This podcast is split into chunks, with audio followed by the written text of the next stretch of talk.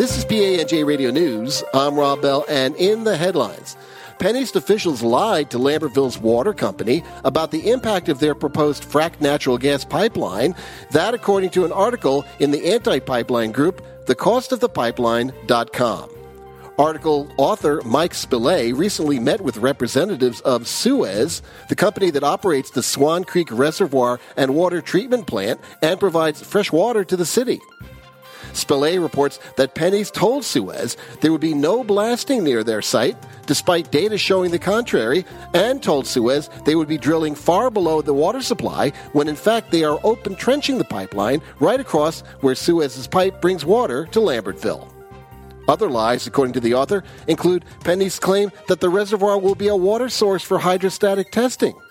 In a related article, Greg Lander, the president of the energy market services firm Skipping Stone, is quoted in an article on NJ.com that the cost of creating the huge $1.6 billion pipeline project will end up costing New Jersey energy consumers anywhere from $96 to $160 a year in additional charges to pay it off.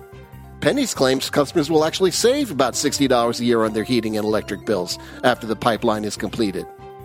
The regulatory authority in charge of approving the pipeline is accepting comments from local residents until September 24th.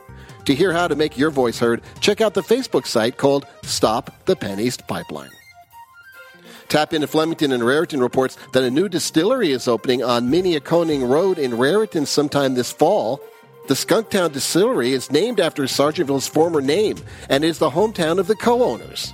The distillery will use eco conscious, non GMO ingredients from local farmers to create rum, vodka, whiskey, and moonshine. A brown booby made a surprise appearance at the Spruce Run Reservoir in Hunterdon County on Saturday. This also according to NJ.com. The large seabird landed on the top of the mast of a sailboat during a regatta organized by the Hunterdon Sailing Club.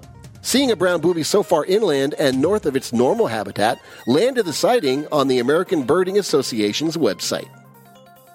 Frenchtown will be celebrating Riverfest this Sunday, September 4th, from noon to 6 p.m. This year's theme celebrates the diverse bird life on the Delaware and is aptly called Wings Over the River. More than a dozen local businesses will open their doors to tourists, and there will be a paper hat race on the canal. There will be two sound stages with a number of bands, food trucks, and much more, according to the organizers. PANJ Radio Update. At 5 p.m., Vinny's guest is Andrea Salazar from the Central Jersey Volleyball Academy, who talks about how the sport is trying to recruit more boys. Currently, five times as many girls play volleyball as boys in the Garden State. At 8 p.m., musician Joe Jancy channels the Beatles and other great music from the 60s and 70s on musical notes with Judy Marchand. And at 9 p.m., join Tom Orr and co host Megan Hill as they preview this weekend's Back to School Night show with singer songwriter Marcia Katz, who performs live in studio.